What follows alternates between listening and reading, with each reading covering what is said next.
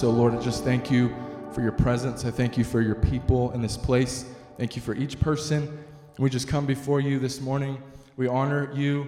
We thank you for um, what you're doing in our midst. We thank you for what you're doing in, in each and every heart. We thank you, Holy Spirit, that you, you're meeting.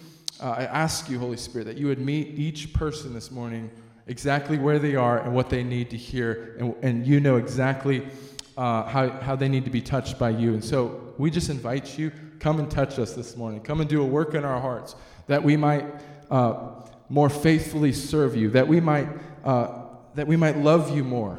We want, we want all of our, all of our um, energy and our hearts. We, we want our strength. We want, it, we want to serve you, Jesus, because we just, we want to honor you because we, we're so thankful for the cross. We're so thankful for what you've done, what you've done. And so, Lord, we're compelled by love to honor you and to love you. And so I just pray, equip your people for the work of ministry in this place and strengthen us. And, and I pray that no one would feel left out, no one would be lonely, no one would be isolated, but every single person would come in and they would be connected to the body, and every single joint would supply strength one another. And God, I pray that you would activate and stir up the gifts within us by the uh, even as Paul prayed, I, I want you to stir up the gift within you by the laying on of hands. Lord, I pray that the, every single gift and talent and ability in this place would be activated, would be stirred up, would be used, would be brought to the table, and we would, we would connect, and you would build your church. You would form this body. And we pray your blessing on each uh, ministry branch. And we ask you for, uh, we're asking you, Father, for a move, a mighty move of your Spirit, God, to of, of the kingdom to come across this city. In the name of Jesus. All for your glory and your honor. In Jesus' name. Amen. Okay, if you want, you can turn your Bibles to uh, Joshua, the book of Joshua, chapter 3. And we've been doing a series. Uh, it's called Take the Nations. And so this is part four. Has anybody been enjoying this series? All right. Woo! Yeah, that's good. Glad to hear it. So, we, um, the last few weeks, we've been building a foundation of precedent for this truth um, that God wants to inhabit the earth. He wants to fill the earth with the knowledge of His glory. And in, in uh, Exodus, Moses says, Lord, fill the earth with your glory. And so we're, we're building precedent um, for taking the nations for Christ. And so, as we build that precedent, we're going to move into, um, through the next month, not necessarily today, but through the next month, we're going to move into practical strategy of how do we take the nations for Christ. But right now, we're building a framework. That is, uh, we're building a paradigm um, for God's heart to inhabit and, and to redeem the nations of the earth, to disciple nations for himself. And so, um, with that, we've, we've looked at uh, from Genesis all the way to the book of Acts, all the way to Revelation, we've been looking at um, God's heart to the dominion mandate, the advancing kingdom, and uh, in last week we looked at Daniel 8, in that God is, um, judgment has been rendered on behalf of the saints. Because the time has come for the saints of the Most High to take possession of glory, dominion, and a kingdom. And that's what we looked at last week. So this morning, um, on week one, in Genesis 12, we were looking at Abraham. Abraham was called out, and the Lord gave him a promise. And, and that promise was the promise of land, descendants, and a nation. But more than this, Abraham was promised by God that through his seed, all of the nations of the earth would be blessed. And so we, we see in Genesis uh, chapter 10 the table of nations, the first 70 descendants of the three sons of Noah. The table of nations. God creates nations, He disperses them, He, he gives them boundaries, He gives them languages. Nations are God's idea. And then in Genesis 12, God says, I'm going to take those nations. And our uh, evangelistic core as the church predates Acts, and it goes all the way back to Abraham. And God's saying, I'm going to bless you, your seed, and you're going to possess the nations of the earth. In Galatians, we are connected to that seed. That seed of Abraham is the seed of Christ. And so you and I our lineage goes all the way back to Abraham and the promise, the father of many nations. Through you, all the families of the earth are going to be blessed. Abraham was given this promise land, descendants, and a nation. Through his seed, all the nations would be blessed. That promise was carried from Abraham to his son Isaac, from Isaac to Jacob. Jacob, his name was eventually changed to Israel. Why? Jacob would become the father of a nation, the nation of Israel. Through Jacob's sons, he would have 12 sons. Those sons, this is, this is like a high level overview. You can read this in, throughout the book of Genesis. Those sons would form the first 12 tribe, the, the 12 tribes of Israel. That number 12 is a very important recurring biblical number um, to take into consideration. Out of Jacob's 12 sons, we read of the story of Joseph.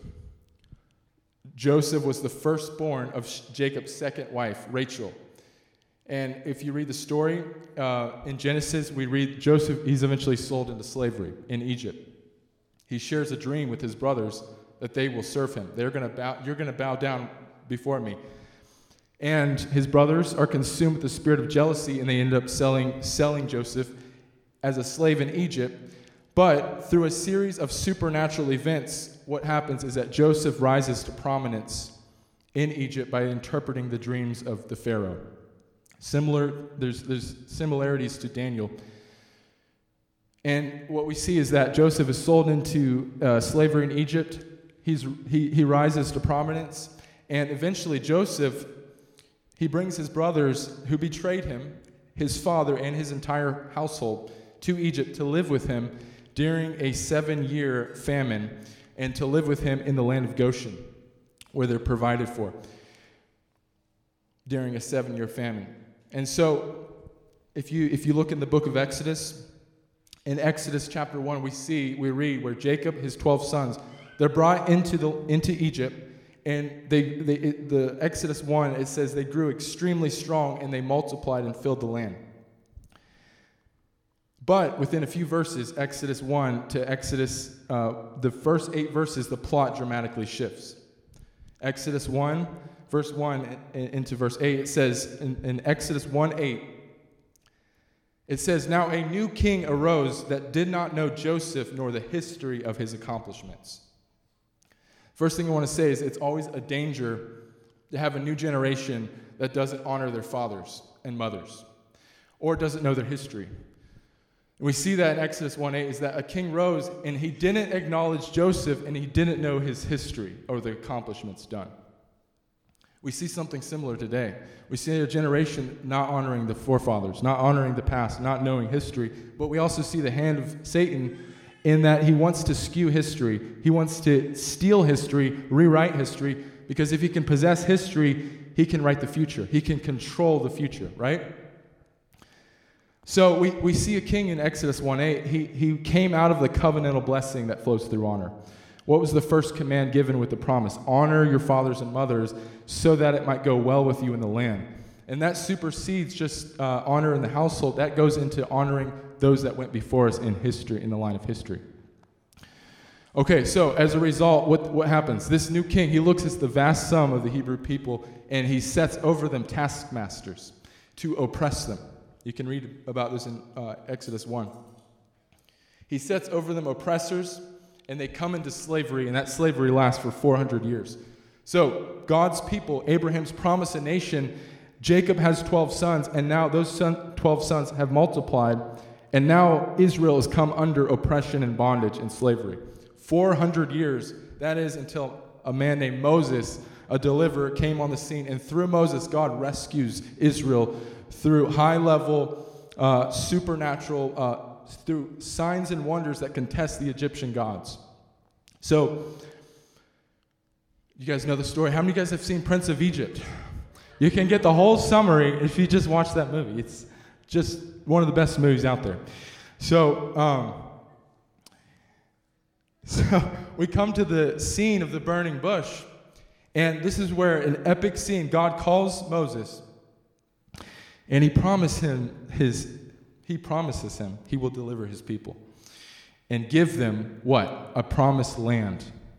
Exodus 3 7 to 8. I want to read this to you. The Lord says, Surely I have surely seen the oppression of my people who are in Egypt. I have heard their cry because of their taskmasters. For I know their sorrows.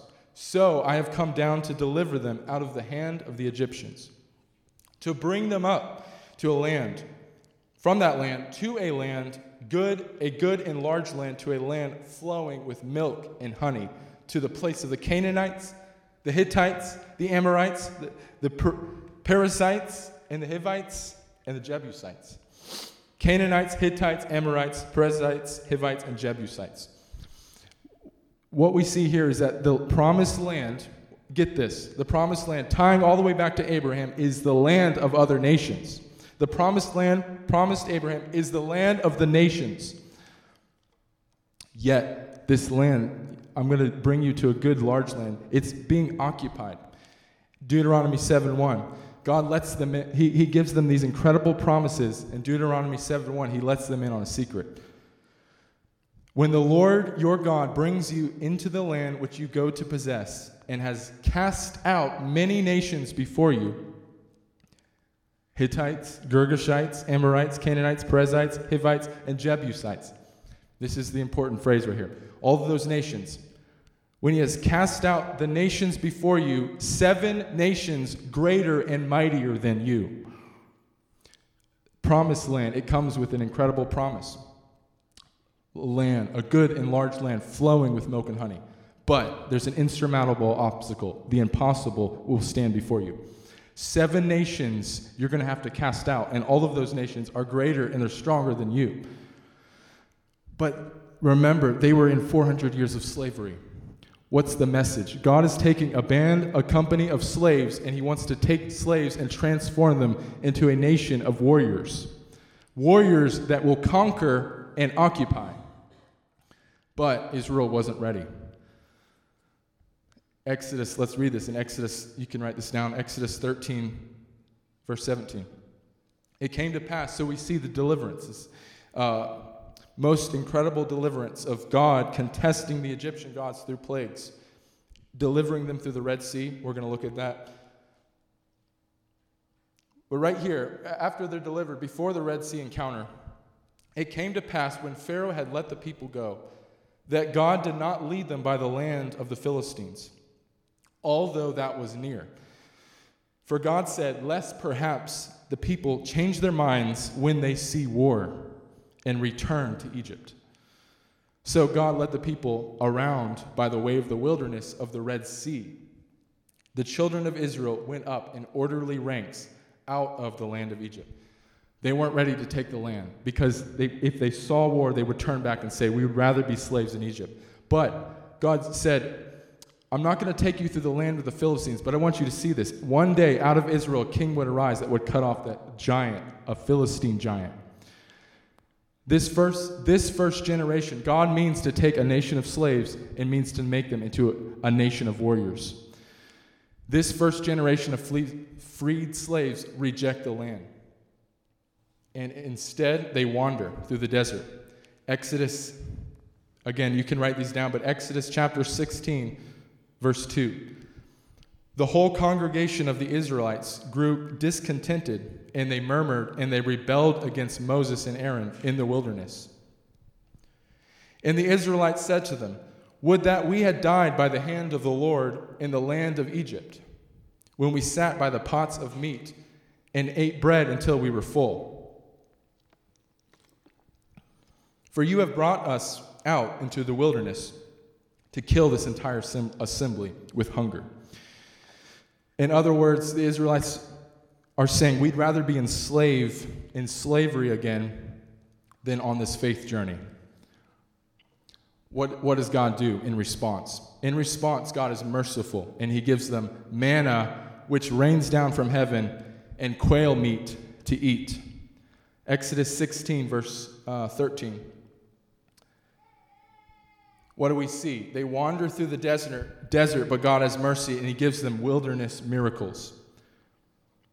In the evening, the quails came up and they covered the camp. And in the morning, there was a blanket of dew around the camp. I love this. It says, When the layer of dew evaporated on the surface of the wilderness, there was a fine, flake like thing, as fine as the frost on the ground. When the Israelites saw it, they said to one another, What is it? For they did not know what it was. And Moses said to them, This is the bread which the Lord has given you to eat. So, what happens is they, they rebel against Moses and Aaron. They said, We'd rather be in slavery, and God gives them wilderness miracles. He has mercy on them. But as amazing as manna from heaven is, and on one case, water from a rock, and as amazing, uh, and we sing about it and we're all in wonder of it, as amazing as that is, these miracles were only there to sustain them on a wilderness journey because they had rebelled and turned against God, and they were wandering in complaints and murmuring. What's the message? Is that there was an abundance for them on the other side of obedience, but they were kept because of their complaint, because of the fact that they were rebelling against the Lord, they were kept in the wilderness, wandering, and God gave them wilderness miracles. Yet there was not just miracles, uh, not just wafers, not just manna from heaven, but a land that was flowing, a good land, a land rich on the other side of, of obedience. There, there was more for God's people. But it was, it was, again, in a land with seven nations greater greater than them. This concept is it's an Isaiah 61 concept or phenomenon. It's great darkness on the nations, but God's glory coming upon his people. That is, there's an impossible task, but there's an abundance of provision. I believe that each one of the miracles that God performed was a, a miracle that was proving his ability to rescue them, his ability to move into the land and take the nations and cast them out. God performed miracles to deliver his people from Egyptian oppress- oppressors. And he was, what was he doing? He was building rapport. You can trust me. But Israel forgot, and, and they, they stopped telling the stories of God's power. I just want to read this from Psalms uh, 78, verse 40. And it's just such a beautiful um, chapter. Psalm 78, verse 40 How often they disobeyed him in the wilderness and they grieved him in the desert. Again and again they tested God and they provoked the Holy One of Israel. They did not remember his power. They did not remember his power the day that he redeemed them from the adversary when he performed his signs in Egypt and his wonders in the fields. He turned the rivers to blood, and from their streams they could not drink. He sent swarms of flies that devoured them and frogs that devastated them. He gave their crops to the grasshopper, the fruit of their labor to the locust. He killed their vines with hailstones, their sycamore fig trees with sleet. He abandoned their cattle to the hail and their livestock to the bolts of lightning. He unleashed his fury against them, wrath and indignation and calamity, a band of destroying angels. He cleared a path for his anger, and he did not spare them from death but he delivered their lives to the plague. He struck all the firstborn of Egypt. He led out his people like, a sh- like sheep and guided them like a flock in the wilderness. He led them safely so they did not fear, but the sea engulfed their enemies. He brought them to his holy land, to the mountain his right hand had acquired. He drove out the nations before him and apportioned their inheritance. He settled the tribes of Israel in their tents. But they tested and disobeyed God the Most High, for they did not keep his decrees. They turned back and were faithless like their fathers, twisted like a faulty bow. They enraged him with, with their high places and provoked his jealousy with their idols.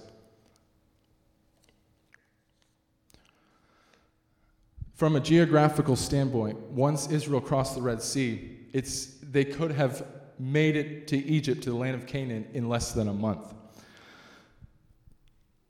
Again, as much as we're in awe and sing about the manna from heaven, the water from the rock, the reality is that these mercy wilderness miracles were far below the promise and resulted from their wandering. The manna every day was melted by the heat of the sun if they didn't pick it up. This is the message. There's a limit to the supply in the wilderness. That is, the wilderness and the promise of abundance, they don't go together. God, He has resources for you, but only as you seek first the kingdom, only as we uh, capture the mandate to take and cast to, to take nations.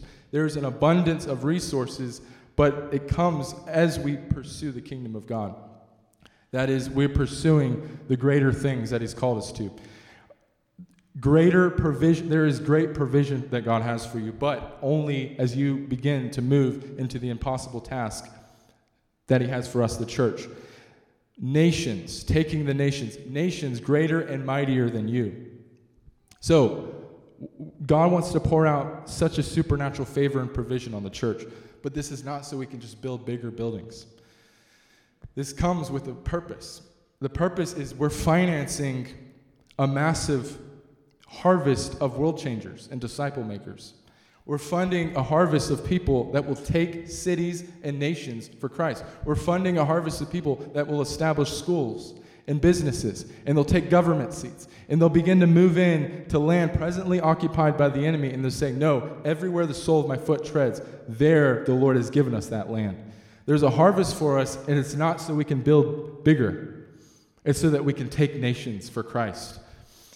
And um, when Israel, they crossed the Red Sea on dry ground, but that Red Sea crossing was in order to prepare them, I believe, to take Canaan. That is, to rule in Canaan as priests and kings. We read this in Exodus, um, Exodus 19.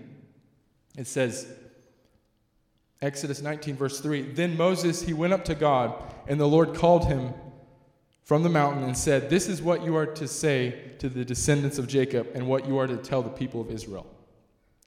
This is a, such a beautiful passage right here. You yourselves have seen what I did to Egypt, how I carried you on eagle's wings, and how I have brought you to myself. This is the Lord speaking.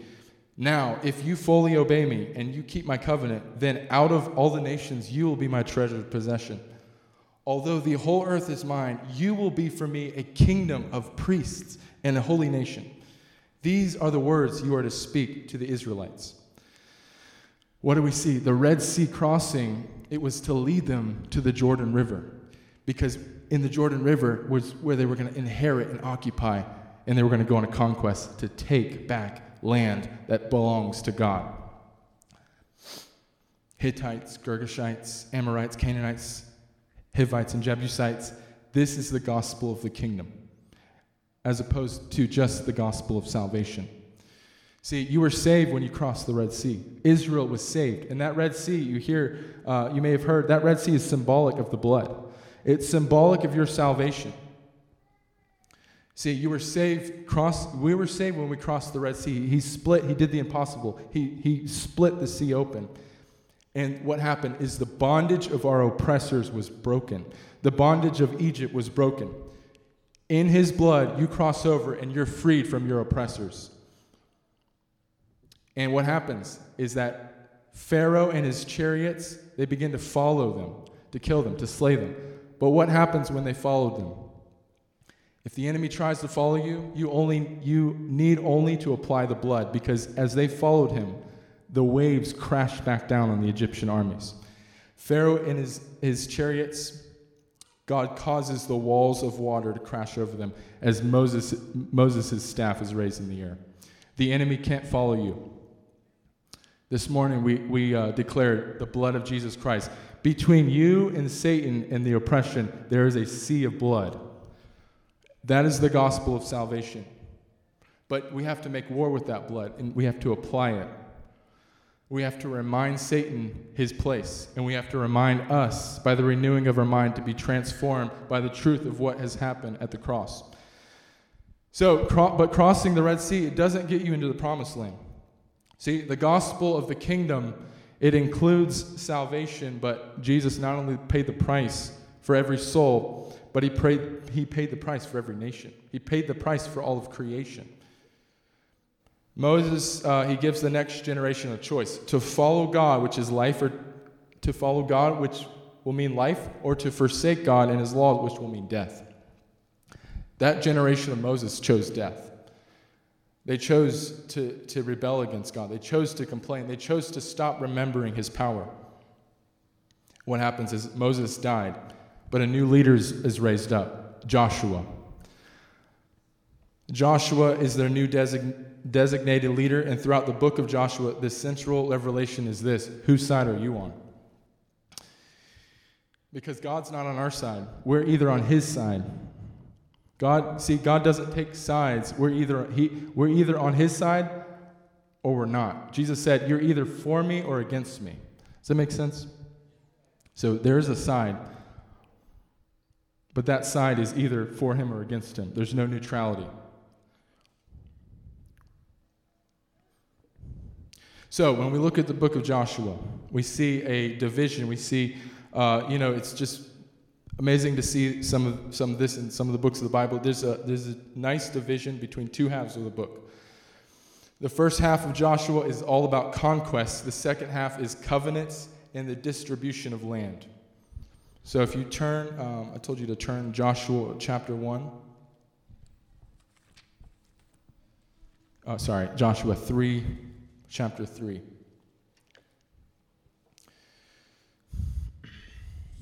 Everybody doing okay? Okay, so Joshua 3.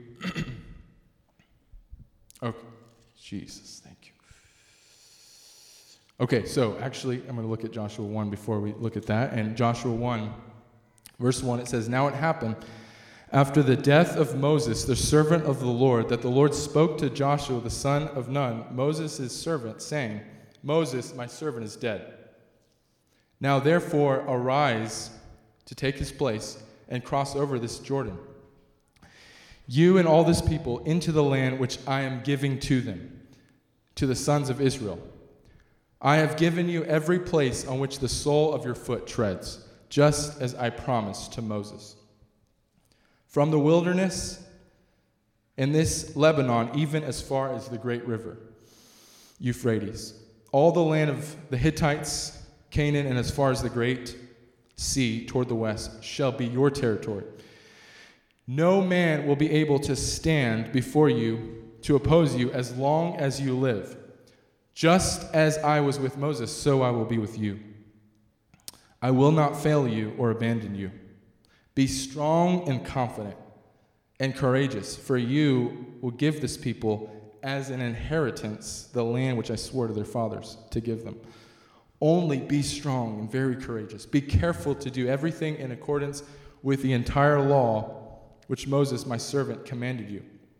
Do not turn from it to the right or to the left so that you may prosper and be successful wherever you go. This book of the law shall not depart from your mouth, but you shall read it and meditate it day and night, so that you may be careful to do everything in accordance with all that is written in it. For them you will make then you will make your way prosperous, and then you will be successful. Have I not commanded you? Be strong and courageous. Do not be terrified dismayed, intimidated, for the Lord your God is with you wherever you go. Amen? So, what do we see? In Joshua chapter 1, verses, the first nine chapters, Moses dies and God commissions Joshua.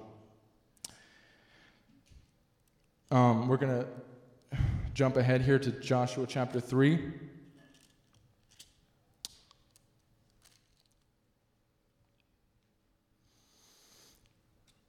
Joshua chapter 3, verse 1. Joshua, he gets up early in the morning. Then he and all the children of Israel set out from Shittim, make sure you say that name right, and came to the Jordan, Shittim. That's it. I actually went and made sure I YouTube to make sure the pronunciation was correct. Uh, and they spent the night there before they crossed over the river. And it happened at the end of three days that the officers went throughout the camp and they commanded the people when you see the Ark of the Covenant before the Lord your God being carried by the Levitical priests, then you shall set out from where you are and follow it. Okay, so there's a couple points here, but the number one is when the ark moves, you move with it. The ark represents the manifest presence of God. When his presence moves, we move. We um, you have never, you've, you've not passed this way before. Where God's taking us, the church has never been.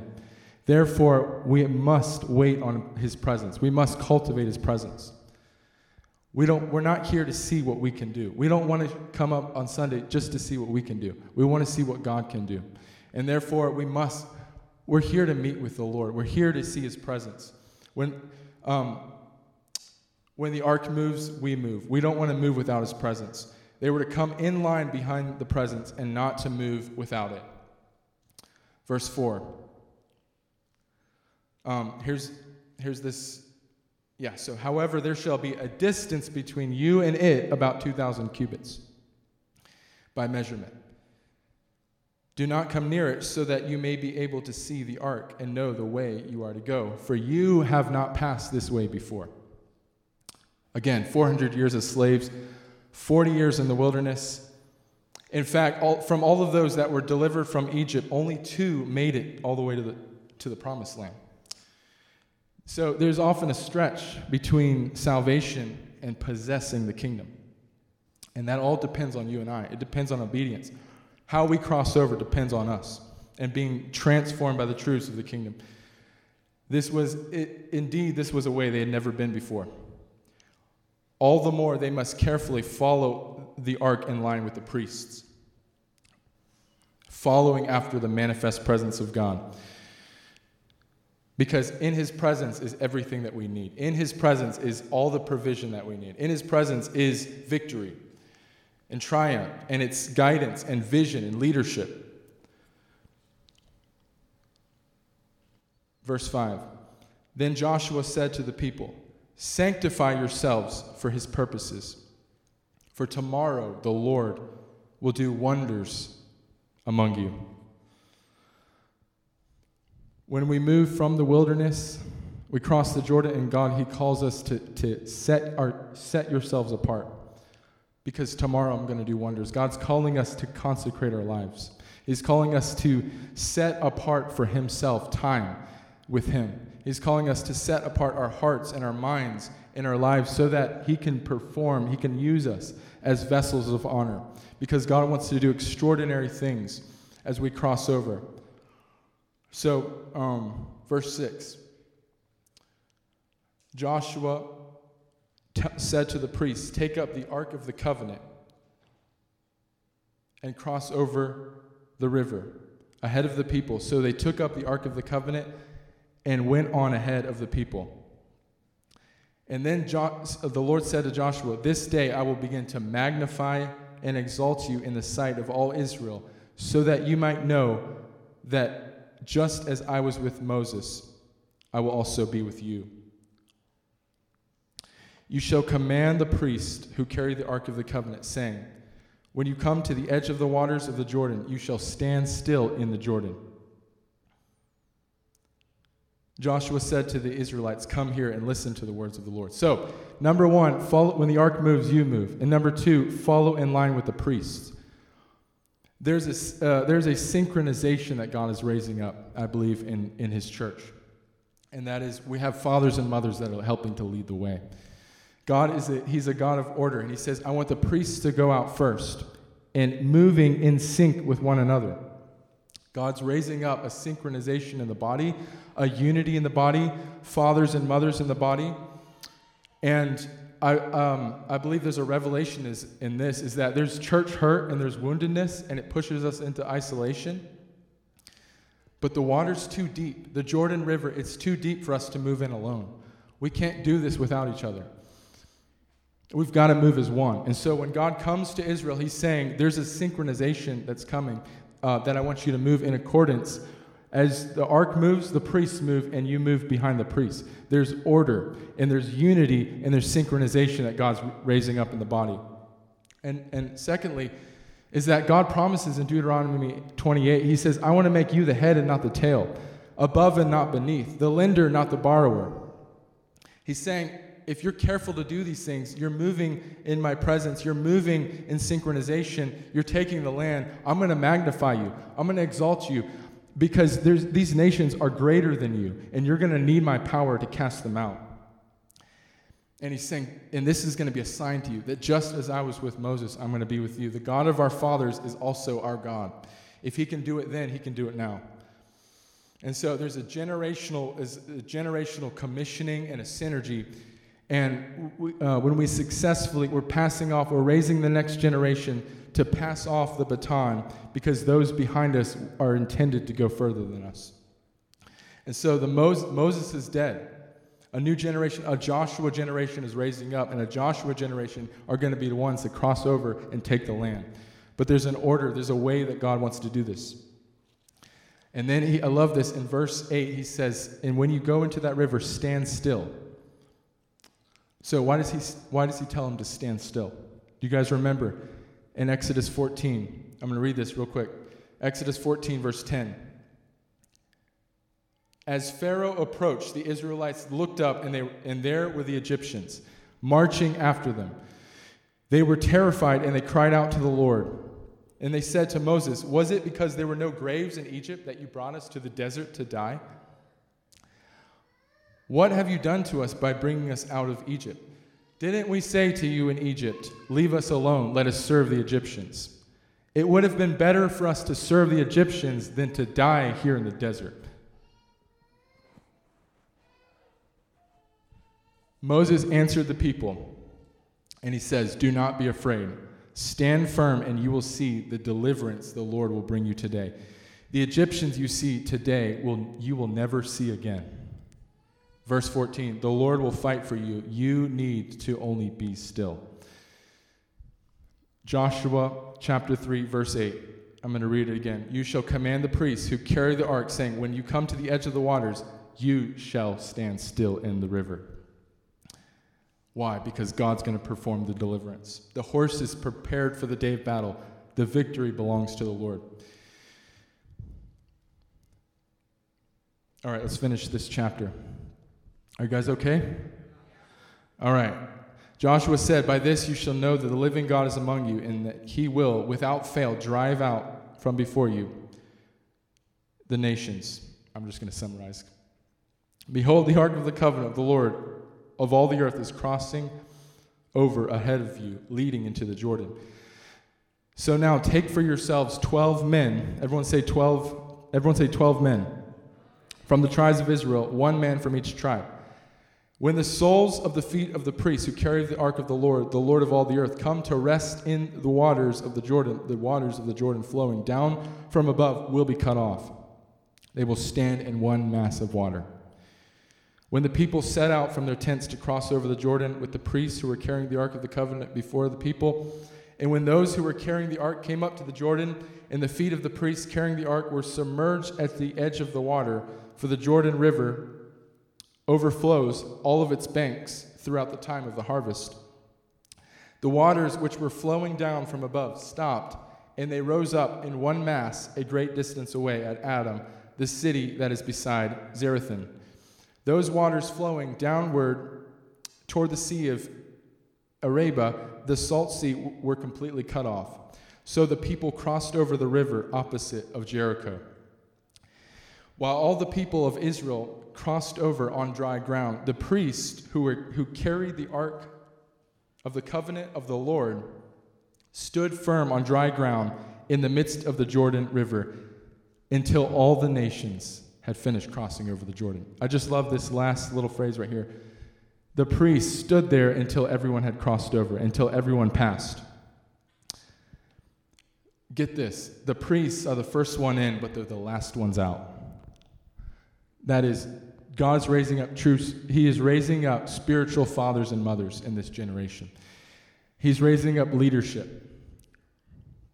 He's raising up leadership with courage, that is that is he God is uh, raising up courageous leaders, but he's raising up leaders that is going to hold the pressure of the rising tide and extend faith to those that don't have enough. That is, and I want to declare this is that we are all coming into breakthrough together. Is that God says to the priest, don't leave the, your place until all the nations come over, then go in the land. The first one in is the last one out. And, and we pray this over prayer. Lord, I pray that we're all moving as one. We're all crossing the Jordan, and we're all going to occupy the land, and no one gets left behind. The, and, and true fathers and mothers, they're holding that pressure of that tide to see that everyone passes over. And the true fathers and mothers, they're extending faith to those that don't have enough. They're extending it to them to see all the nations cross. Okay, so uh, go back to verse 12 real quick. And I said, Take for yourselves 12 men of the tribes of Israel, one man from each tribe. So, real quick, again, the high level overview 12 tribes of Israel, they're in conquest, conquer and occupy land. Nine and a half of those tribes, they go east of the Jordan. Two and a half of those tribes go west of the Jordan rivers. The tribe of Levi is appointed to maintain the temple, and Joseph's uh, sons get two portions of the land. Half of the tribe is the tribe of Manasseh, and they straddle the Jordan on either side in Joshua 22. Okay, so God is creating a nation, they're possessing the land, and God and the promise is, is, is even beyond this, and God says, through your seed, you're going to possess the nations of the earth. Abraham, Isaac, Jacob, 12 tribes. The 12 tribes form a nation. That nation is casting out the other nations, and what are they doing? They're taking the land. Everyone say, Take the land. Everywhere the sole of your foot treads is yours. Now, we're going to end with this, but this is just a um, cliffhanger for next week. Matthew chapter 10. Jesus called his 12, everyone say 12, followers to himself. And he gave them power to put out demons and to heal all kinds of sickness and disease. These are the names of the 12 followers Simon, who was called Peter, Andrew, his brother, James and John, the sons of Zebedee, Philip and Bartholomew and Thomas. There was Matthew, the man who gathered taxes. There was James, the son of Alphaeus and Thaddeus, and Simon the Canaanite. There was Judas Iscariot who handed over Jesus to be killed. Did you know that Jesus in Hebrew is Joshua? A divine heavenly Joshua appears on the scene. Do you see the parallel? Is that Joshua and Israel, the 12 tribes, cross and take the land. Jesus, the heavenly Joshua, he appears, calls 12 disciples, gives them power, and says, Now go and make disciples of all nations. God is creating a new kingdom, a new holy Israel. He selects 12 men, he names them apostles. They represent the beginning of a new Israel, and God then gives them the Great Commission. We look at Joshua and we see the blueprint. God wants us to take nations, nations that are greater than you, and He wants us to follow the ark of His presence. He's raising up synchronization, and He wants us to possess land, and in that land there's an abundance more than enough provision. There is more than enough provision, but we've got to get out of the wilderness. We've got to get out of wilderness miracles. We've got to move, begin to move into promised land conquest because in promised land conquest, that's where the power is going to show up. It's going to show up, we say, not on my watch. It's time for Jezebel to be thrown out the window. It's time for the false prophets of Baal that have risen up in our culture to be confronted by the spirit of Elijah. And, and it's time for an Elijah generation, fathers and mothers, to raise up Elishas, double portion sons. Taking nations, seven greater, greater and mightier than you. Only then can we begin to see the core identity of the church and the full provision of heaven released in this hour.